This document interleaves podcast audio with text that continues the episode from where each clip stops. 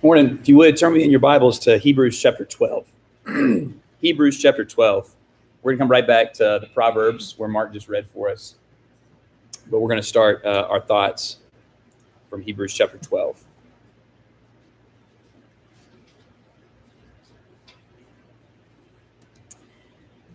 From time to time this year, we've tried to spend some time in the Proverbs to think about how to live a wise life and not a wise life in the way the world would define that or think about that, but a wise life according to God, starting with fearing God, understanding who He is, and aligning our lives appropriately uh, to Him. And there's a lot of sections of the Proverbs. Actually, the whole book of Proverbs is written as a father addressing his sons. We see that in the text that Mark just read for us. He begins, My son, there in chapter 3 and verse 1. He often does that maybe to call attention to it. Of course, those of us who are fathers and anyone who's been around fathers, you know that happens sometimes. Hey, son, I need you to pay attention right now. I'm not just talking. I got something important I need to tell you. And that's what a lot of the proverbs are. It's a father trying to teach his sons how to be what God wants them to be. And by the way, it was a king teaching his sons how to be what they needed to be. It was royalty, uh, teaching royalty how to be royal in God's eyes. So the passage though that Mark read for us, uh, it kind of has a laundry list of. It's more than advice. I mean, it's it's more than counsel. It's instruction. It's guidance. This is how you need to live your life. But verses 11 and 12 is what we're going to really key in on for the next few minutes. Um, My son, do not despise the discipline of the Lord. It's easy to not appreciate discipline or to kind of push it off, to not want it to be a part of your life. And that can maybe especially be true with God. It's not a very nice feeling to get disciplined by anybody. Uh, someone at work or someone in your family or some friend telling you how you need to make some kind of change. And the same is true with the Lord. Now, here's the interesting thing about the Lord's discipline. Sometimes God unilaterally intervenes in our lives to discipline us. He takes action outside of our control, outside of our knowledge to try to wake us up, to try to reorient us. That's that's something that's true. But more often than that, uh, God, the way God disciplines us is through the instructions he's given us for how to live. The book of Hebrews addresses that in Hebrews chapter 12. Notice in verse 1, it says, Therefore, since we have a great cloud of witnesses surrounding us, let us lay aside every encumbrance and the sin which so easily entangles us, and let us run with endurance the race that is set before us, fixing our eyes on Jesus, the author and perfecter of faith, who for the joy set before him endured the cross, despising the shame and has sat down at the right hand of the throne of God. For consider him who has endured such hostility by sinners against himself, so that you will not grow weary and lose heart. A lot of instructions here. Consider those who are a cloud of witnesses, people of faith, who are modeling that and showing you the worth, uh, the worth of living a, a, life that's faithful to God. Um, lay aside sin and anything that would slow, not even the non-sinful stuff that might slow you down from chasing after God. Throw that stuff out of your life. You don't need that in your life anymore keep concentrated on Jesus. And the point being, keep following after Jesus. Be like him. Uh, consider him. He endured hostility. You're going to endure that too. Okay, what does this have to do with the discipline of the Lord? We'll keep reading. Verse 4. He says, For you have not yet resisted to the point of shedding blood and you're striving against sin. I love that. I say, It's so hard to not sin. He's like, Yeah, you ain't dead yet, though. It's not that hard. You're still living. All right. You haven't shed blood for resisting sin. So just keep on going with it. Okay. And then he says, and you have forgotten the exhortation which is addressed to you as sons. What exhortation is addressed to us as sons? Does this sound familiar? My son, do not regard lightly the discipline of the Lord, nor faint when you are reproved by him.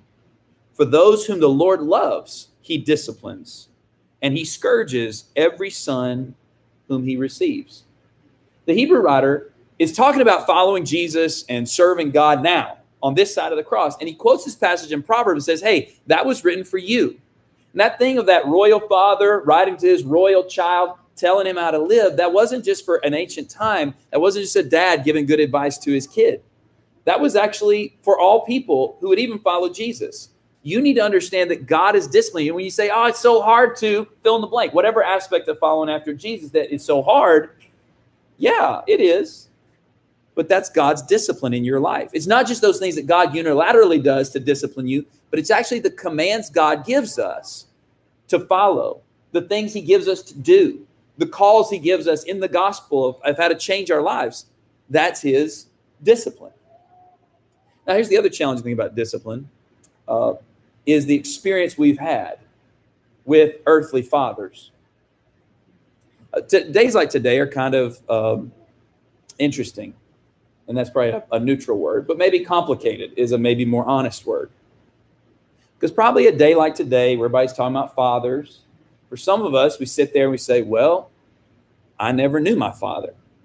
So this is such a big deal having a father. I have this sense of real loss. And maybe something's wrong, irreparably so in my life. Others of us might say, well, yeah, I mean, you never knew your father, but honestly, I wish I didn't know my father because the way he treated me or abused me or lived his life. And so I hear you on the loss that you feel, but for me, it's sort of a sense of betrayal that here was this person who was supposed to be all these things to me, but he wasn't. And he was actually the exact opposite to me. And then others might keep their mouth shut because they know this would be uh, an unwelcome addition to the conversation, but might think, man, I had a good father. But honestly, my whole life, I felt like I've never been able to live up to him, to the expectations he set for me. Even if he was good and gracious, there's a burden here of not being what I know I ought to have been.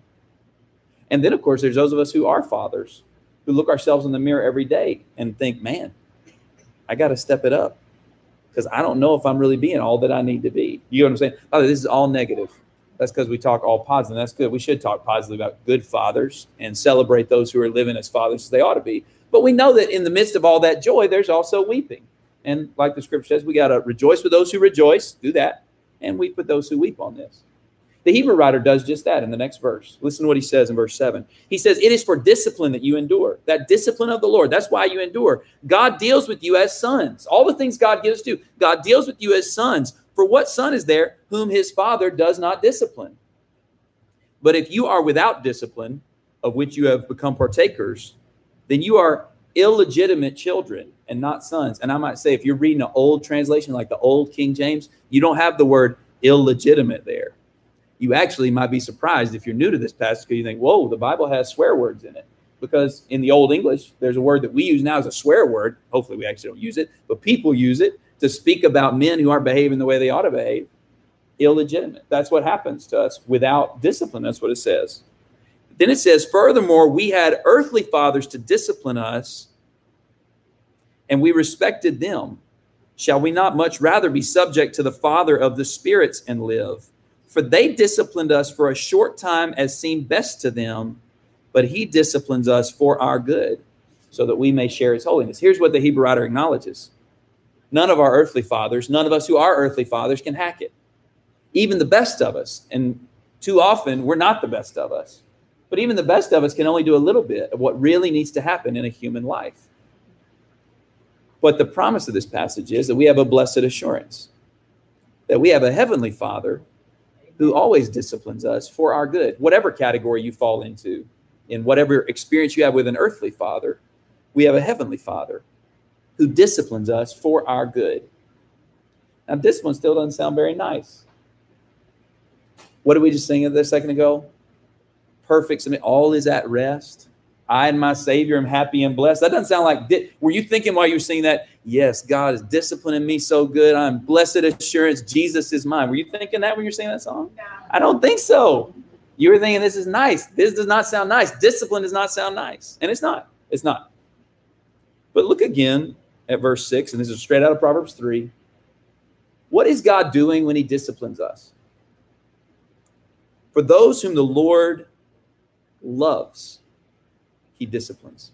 And sometimes when we're going through our life, it feels like God's far away. That's why I'm going through hardship. Or God, God's given me this command to do, and it feels kind of oppressive, like He doesn't love me, like He's messing my life up with these instructions that He's given me. No, He's loving you like a good and perfect and wise, loving Father.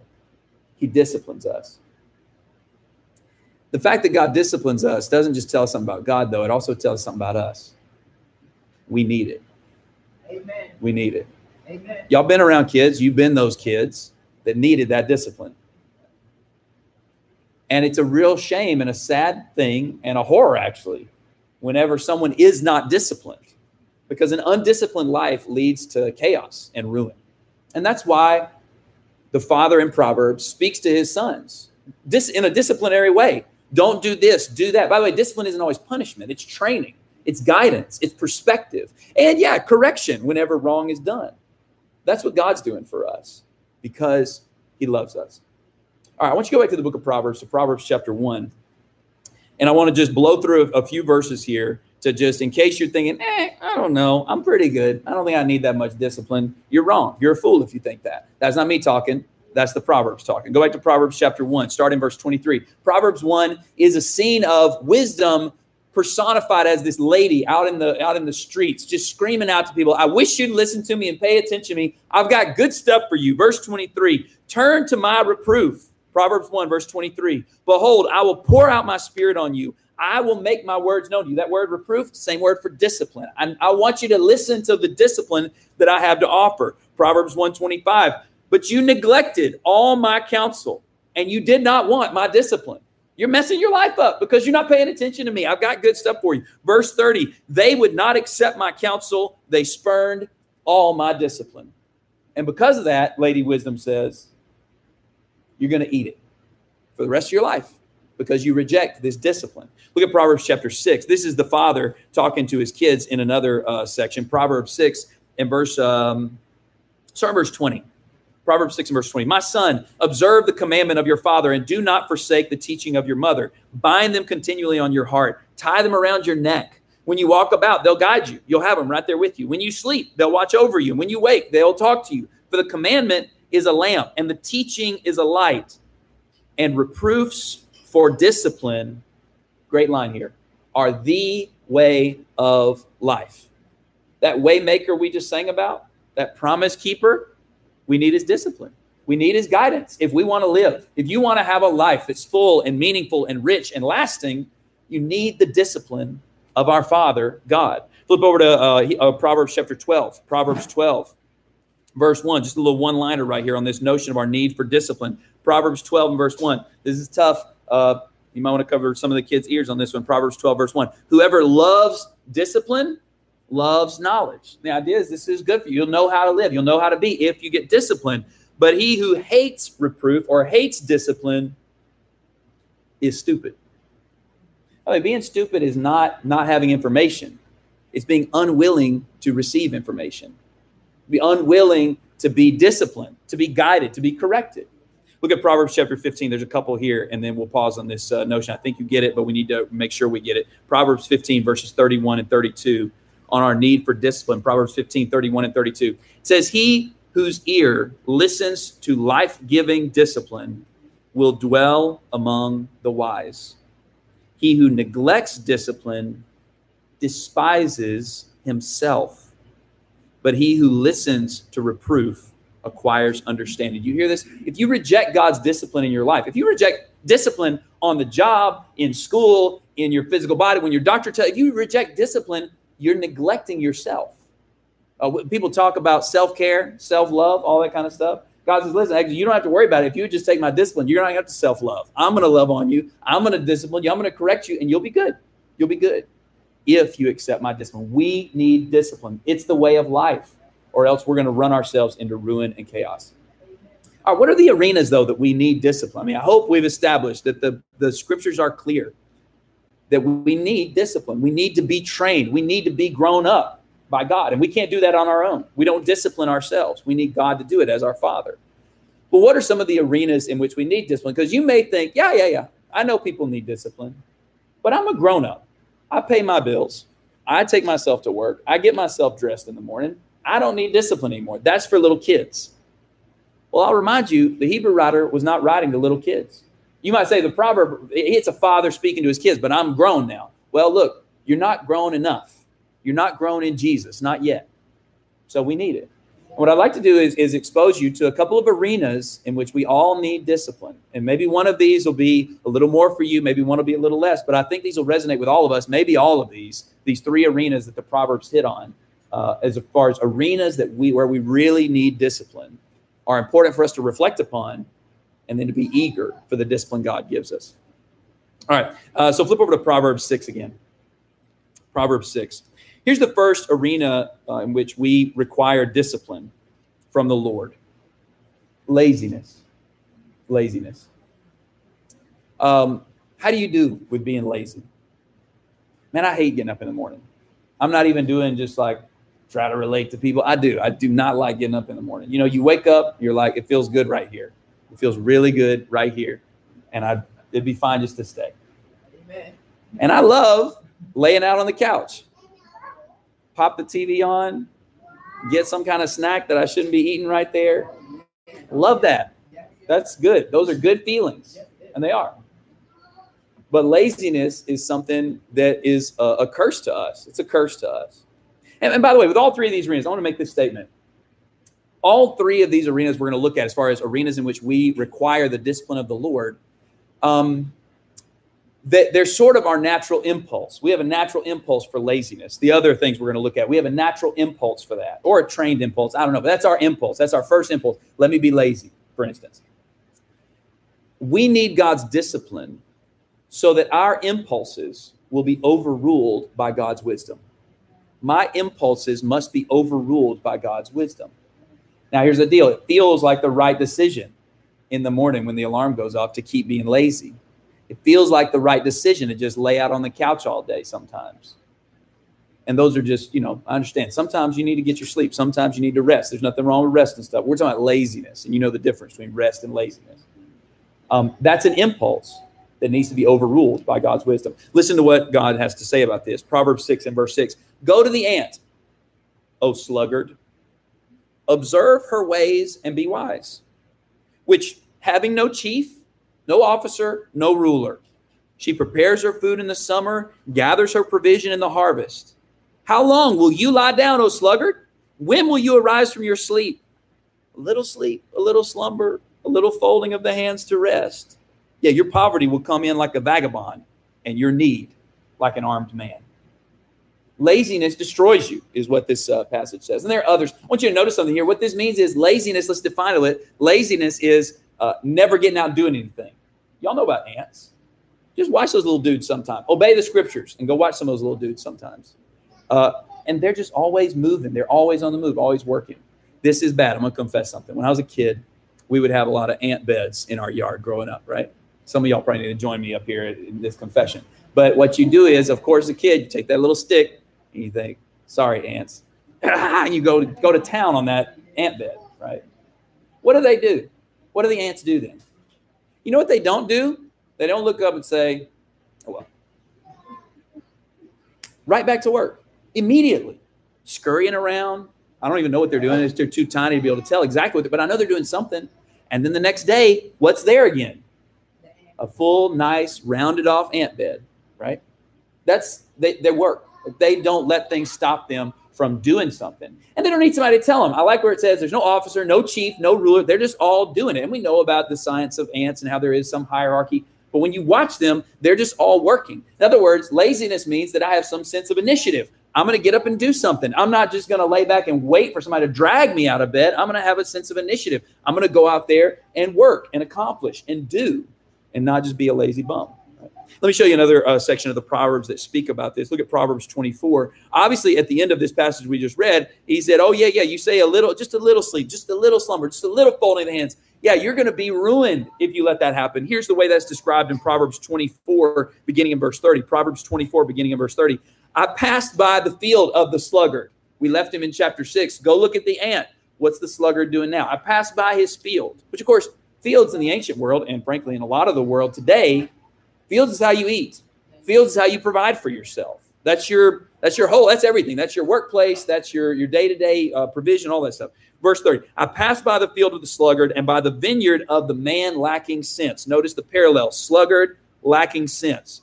And behold, it was completely overgrown with thistles. Its surface was covered with nettles, and its stone wall was broken down. So not only is there bad stuff in the actual garden and vineyard, but actually any protection from animals that might come in and mess up whatever good stuff might go, totally broken down. This person has lost all sight of what they need to have and what they need to do in order to be provided for. When I saw verse 32, I reflected upon it. I looked and received instruction. And here we are again a little sleep, a little slumber, a little folding of the hands to rest. I remember what you said. You said, ah, I'm just going to sleep a little while. I'm just going to rest a little while. No, you were a bum. You were being lazy.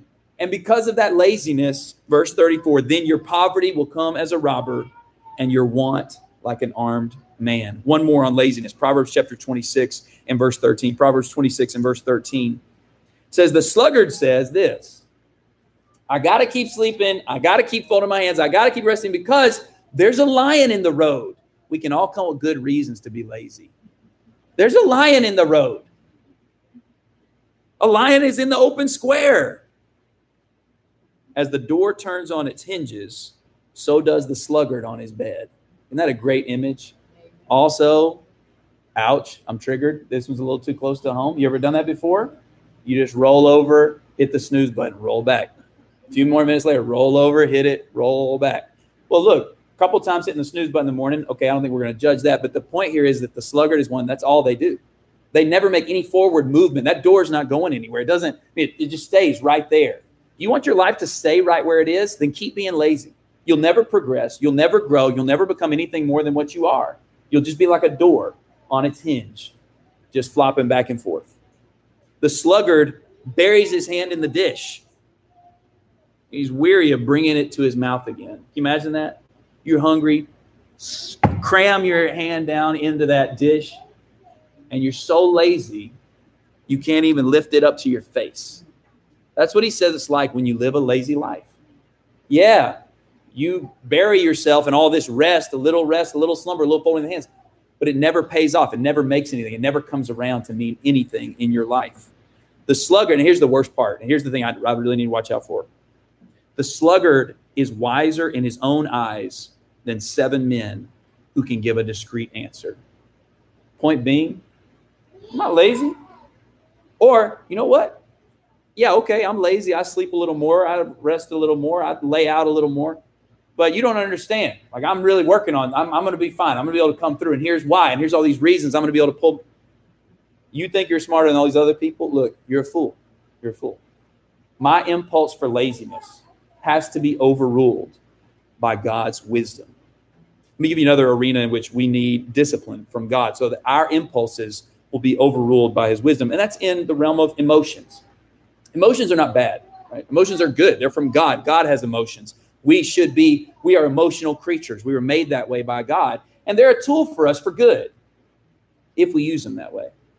But the danger that we all face as human beings is to have our emotional impulses govern our decisions rather than overruling those impulses with the wisdom of God. And that emotional volatility will ruin our lives. Listen to a couple of Proverbs on this. Uh, Proverbs chapter 14. Proverbs chapter 14. Proverbs 14, and uh, we'll start with verse 17. Proverbs 14 and verse 17. A quick tempered man acts foolishly, and a man of evil devices is hated. You ever found this one to be true? I want you to think about the last time you acted out of a quick temper. Quick temper. Maybe with a stranger on the train, maybe with a family member or friend who said something or did something that you didn't appreciate very much. You got disrespected, you were violated in some way, and you said or did something. And we'll even say this I don't know why I said that. Well, let's be more honest. I do know why I said that. I let my temper dictate my actions. I let that emotional volatility lead me to take an action that was wrong. And I know it's wrong, but I let that temper get me. Look at verse 29 with another uh, statement about our emotions and how they get around to us. Verse 29 He who is slow to anger has great understanding. In other words, he's a well disciplined man. He's someone who's wise, who knows how to not let their anger control them. But he who is quick tempered exalts folly. I love that line because I think there's at least two ways, there's probably more, but at least two ways I think about this phrase. The quick tempered person exalts folly. One way is in my own, you think something pretty silly. And if you would have some self control, some discipline from God, you would take a beat and think, you know what, that thing I was about to say, that's ridiculous. I shouldn't say that to them because they didn't mean it that way. Or I don't really what I felt there, that's a temptation thought, but that's not what I actually think about this person. It's just my my temper is is letting this tempting thought lead me to say something real hateful or mean or whatever. But whenever I let my temper control me, I say the thing. I say the thing. And it exalts foolish things. And you know how that goes. Whenever you say a foolish thing in a moment of anger, it's almost like the anger burns it into that moment. And it's really, really hard to unpack that and to break that out of a relationship. A quick tempered person exalts folly. The foolish thoughts that I have or the impulses I may have about something I may say or something I may do, a quick tempered person exalts that folly within himself. It also exalts it in a situation. How many times has there been somebody acting a fool? And then you decided to get right on board with them with their anger. This is a problem, man. I got to work on this. You get right on board with their anger, right on board with their foolishness, and then you respond to their anger or their bad behavior with some sort of quick tempered response. And then their foolishness, which you know is foolishness, you may even be trying to fix their foolishness, but because you respond out of a quick temper, out of your emotional volatility, you actually exalt their folly and make it even more significant. You give it more power, you give it more greatness. You get the point? If we would cool it, if we would be disciplined by the Lord, if we would let His wisdom overrule our impulses, we wouldn't do that. How about another one, verse 30? A tranquil heart is life to the body. What a great line. A tranquil heart is life to the body. But passion is rottenness to the bones. My emotional impulses have to be overruled by God's wisdom. The, the way that, um, look at Proverbs chapter 16. And by the way, let me just highlight something as you, you're going over to Proverbs 16. Uh, there's other emotions we got to watch out for and guard against. What about fear? There's a fear of the Lord that's a decision, that's a conscious thought that I have about God. But there's also emotional fear that I have about you fill in your blank for whatever your fears are. I don't know what they are. Some animal, some insect, some event, some circumstance, some treatment, some whatever, whatever it may be. We all have these fears inside of us. And if we let those emotional uh, fears control us, then we're going to be volatile people. We're going to say and do things that will destroy our lives. Just like all this stuff about anger, it applies to the same as emotional fear. But what about jealousy? You've been jealous of a coworker, you've been jealous of some close friend, or actually you were jealous. Maybe you had a best friend and then somebody else came into that friendship and then you became jealous of that person who was the friend. Rather than just saying, hey, maybe I've got a new friend, you decided oh, that's an enemy and I'm jealous of them now. Um, you know, there's all these kinds of ways we can judge. Somebody get has, has, big success and where they move to, or some vehicle they get, or some promotion they get at their job. Has nothing to do with you, and then you somehow feel bad toward them, and you start treating them kind of bad because you let that emotion of jealousy, that passion, dictate your actions, rather than letting your impulse for jealousy, or fear, or anger, or lust, or you fill in the blank. Rather than letting your impulse be overruled by God's wisdom, you just let that control you we got to learn to overcome that. I love a couple lines here in the Proverbs that give us sort of an image of how we should think about our emotions and how we need to discipline ourselves, be disciplined by our loving Father so that we won't let our emotions control us. Proverbs 16 and verse 32. The one who is slow to anger is better than the mighty, and he who rules his spirit than the one who captures a city you may instead of uh, mighty, it may say a warrior, and that's the idea. Mighty in the ancient world is was somebody who would go out and fight for the country and fight for their family. A warrior. You know what warriors do? They're disciplined people. They're ordered people. They think of things outside of themselves. We'll get more to that in just a second. We start talking about how to be disciplined. Uh, but the point is, think of yourself like a warrior, and the person you're at war against is yourself. At war against the impulses that you have, those emotional impulses. We're at war against those things so that they don't control us, but rather we take them captive and we utilize them so that we can go capture cities. You know what I'm saying? So that we can go accomplish something good in our lives. There's another one later in the Proverbs, in Proverbs chapter 25. Proverbs 25, slightly different, but pretty much in the same uh, same imagery. Proverbs 25, verse 28, it says, Like a city that is broken into and without walls is a man who has no control over his spirit. So this is the opposite, right? The the proverb in Proverbs 16, 32 is you're thinking about yourself as a warrior who's going to go and capture a city. Okay, I need to get control. Don't let my emotions rule me, but rather overrule my emotions with the wisdom of God. This one, you're on the other side. You're inside the city. And there's all these attacks coming from you from the outside. And of course, we have those in our job, in our close relationships. out and about, just doing your thing at the grocery store, whatever. You have these attacks that stir up those emotional volatility moments, right? Be someone who doesn't have a broken down wall. Be someone who's disciplined, who doesn't let those things get in and control you. We need to be disciplined, not only against our laziness, but against our emotional volatility. Let me show you one more, then I want us to talk about how we can uh, work on this stuff briefly. Um, Proverbs 23. I, I, there's several that I want to read on this, but I think I'm just going to read Proverbs 23 for sake of time. Proverbs 23, starting in verse 19. Here's the third arena that the Proverbs talk about. And, and you know there are many others, but we're just highlighting these so that we can reflect on a couple. And by the way, I hope you're seeing that maybe I should just sit down and read the Proverbs a little more so that I could see some arenas in which I personally need to be disciplined by the Lord. In Proverbs 23, we're brought to another uh, arena in which we need discipline and that is indulgence. Indulgence. Fleshly indulgence, is what I'm talking about. Listen to what the proverb writer says Proverbs 23, beginning in verse 19. Listen, my son, and be wise, and direct your heart in the way. Remember the way to be disciplined? That's where we are here.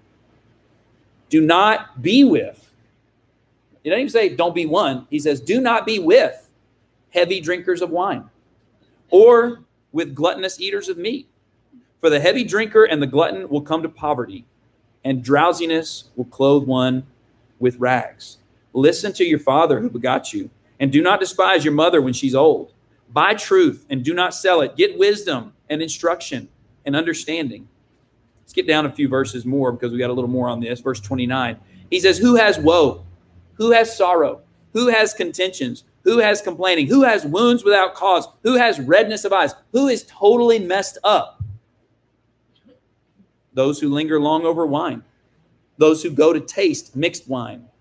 Do not look on the wine when it is red, when it sparkles in the cup, when it goes down smoothly. Because at the last, it bites like a serpent and stings like a viper. Your eyes will see strange things, and your mind will utter perverse things, and you will be like one who lies down in the middle of the sea, or like one who lies down on the top of a mast. They struck me, but I did not become ill. They beat me, but I did not know it. When shall I awake? I will sink another drink. It's so easy to become indulgent people. And we live just like these people lived, apparently, in a culture that encourages indulgence. Have whatever food you want, however much you want, whenever you want. Listen, I love a good buffet. But have you ever thought about how crazy those things are? if you don't have any kind of self control, you can be a crazy person at one of those things? Um, think about how indulgent we can be about our entertainment. Y'all ever pop on Netflix and you sit there for an hour trying to figure out what of the thousands of things that are available? They literally, have you seen the new button they have on Netflix? The play something button? Because they know we just sit there, so many options. I can't even choose to indulge myself, right? Uh, and again, Food is not bad. He doesn't condemn food. What he condemns is indulgence, being uh, stirred up with some story in a TV show or movie. That's not wrong, but what can be wrong is when I become indulgent, right? All this warning about wine and mixed wine, indulging, being someone who just, I'm just going to town on this stuff. I'm letting this control me. It's so easy to become an indulgent person, a selfish, self centered, self indulgent person. Do you hear what he says happens? You ruin your life what happens to people who lie down in the midst of the sea? They sink to their death forever. That's the point of that imagery. And if we are people who live undisciplined lives, who let our impulse for fleshly indulgence rule us, we will be destroyed. We need God's discipline so that we will not let our impulses rule us, but rather our impulses be overruled by God's wisdom. You could keep on going with all kinds of arenas in which we need God's discipline. Here's what I want us to do now. All this is like, okay, so I need to be disciplined, and I know I got problems. I mean, I know generally I need God's discipline. And here, maybe you can see, actually, yeah, that's mine. The indulgence one, that's me. Uh, the emotional volatility, that's my issue. Or laziness, that's my problem. I need help with that. How do we get better? How does God discipline? Because remember, we said at the top, it's not like God just comes in and zaps you with discipline. But God gives you instruction for how to live. And through that instruction, he disciplines us. Go back to Proverbs 3. And I'm just going to briefly highlight uh, four concepts from Proverbs 3 that show us how God disciplines us. First one, Proverbs 3 and verse 1. Teaching. Teaching. Isn't that the point of verses 1 and 2? My son, do not forget my teaching, but let your heart keep, protect, preserve, make it important, my commandments. For length of days and years of life and peace they will add to you. Notice how all that in, undisciplined stuff we've been talking about laziness, uh, emotional volatility, indulgence all of those ended with destruction, having your life all messed up. But if you receive the teaching and the commandments of God, if you're a genuine learner of what God has to say, you'll have peace. You'll be whole. Years of life it will add to you. And by the way, you might say, well, I mean, is this promise I get to live to 100? No. The promise we have in Jesus Christ is we live forever, much longer than 100. And though your body will die at some point, you will live on forever and ever if you receive God's discipline in his teaching. How committed are you to God's teaching?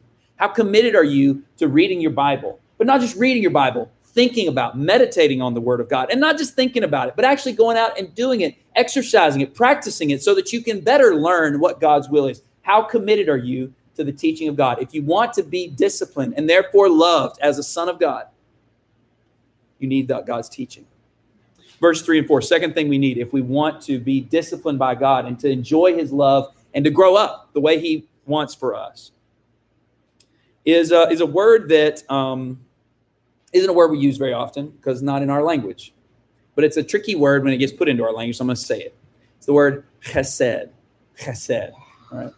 Verse 3 says, Do not let chesed and truth leave you.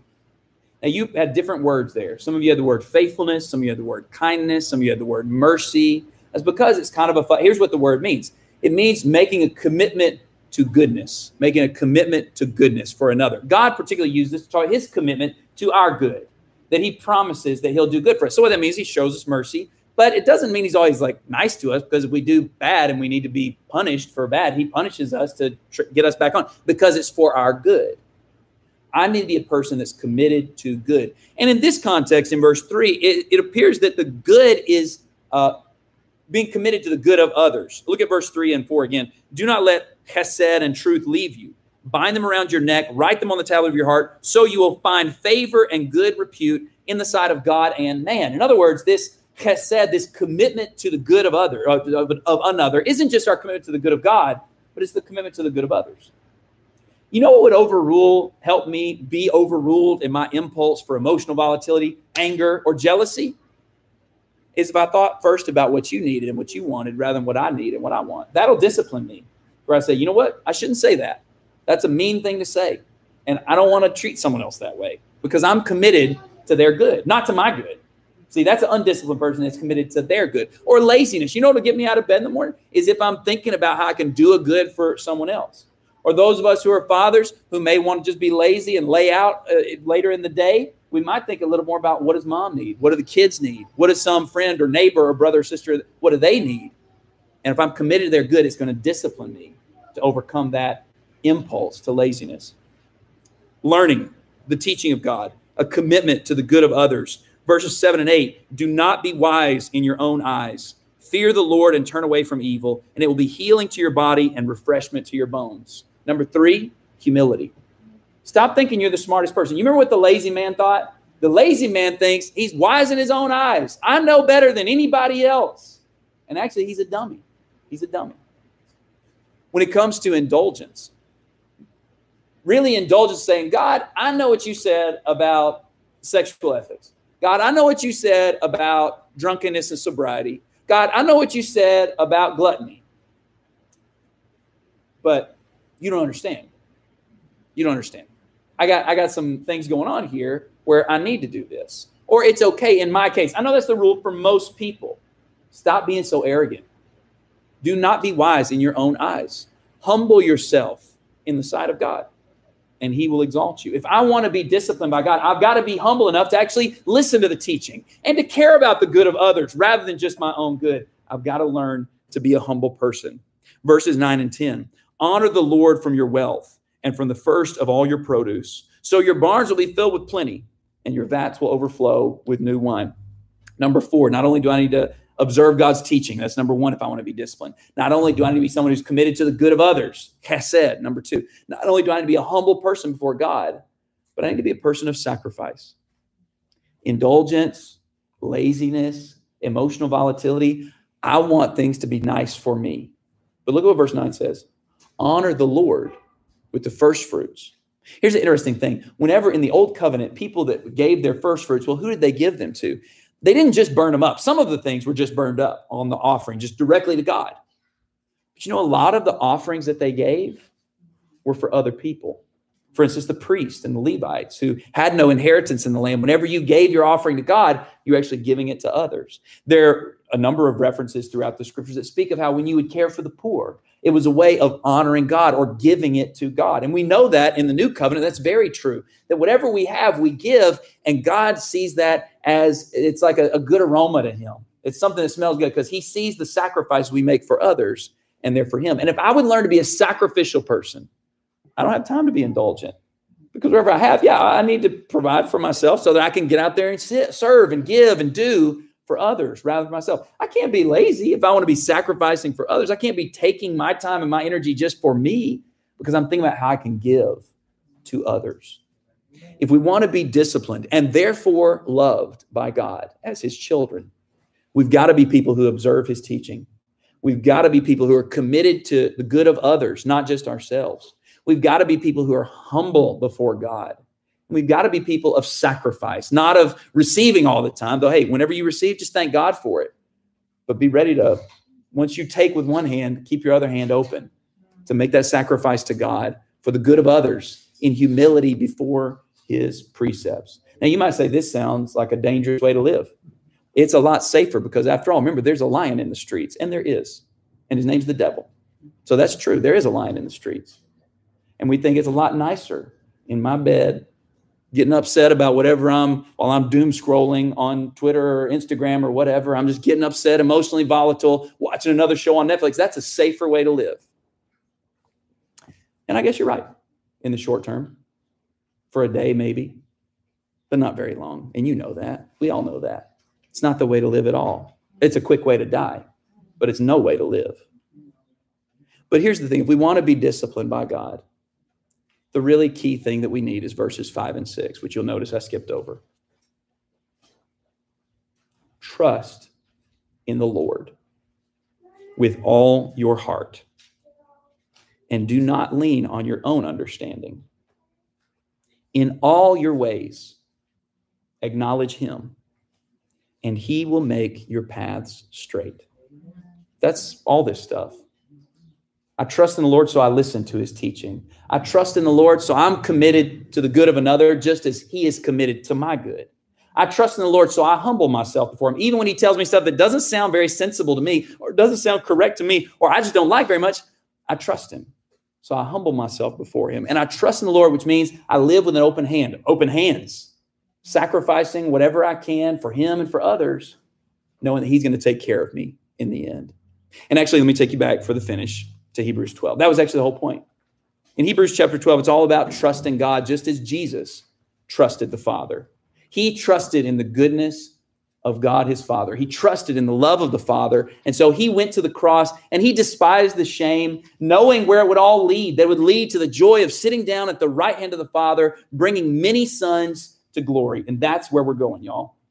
This life of pursuing the discipline of God, of, of even relishing the discipline of God, desiring the discipline of God. It's not something that's going to abuse us. It's not something that's going to destroy us. And whatever experience you've had with your earthly father, it's nothing like the experience that we're having with our heavenly father. Here's the deal the best your earthly father could do is, I don't know, teach you a few things about how to make it in this earth and maybe point you to God, hopefully. But listen to what our heavenly father does. Hebrews 12 and verse 10. For they disciplined us for a short time as seemed best to them. But he disciplines us for our good. Why? So that we may share his holiness. You ever think what God is like? The one who lives in eternal light the one of all power, the one of all goodness and love, such that all the spiritual beings that honor him, at least, they, they can't even bear to look at him. They cover themselves and they just fly around singing, Holy, holy, holy. We, we can't even find words to describe what he is and who he is. That's his holiness. And did you hear what this passage says? God is disciplining you, not just to punish you because you've been a bad one. No, God is training you. He's changing you to turn you into something better than you could have ever imagined, better than any earthly father could have ever made you into.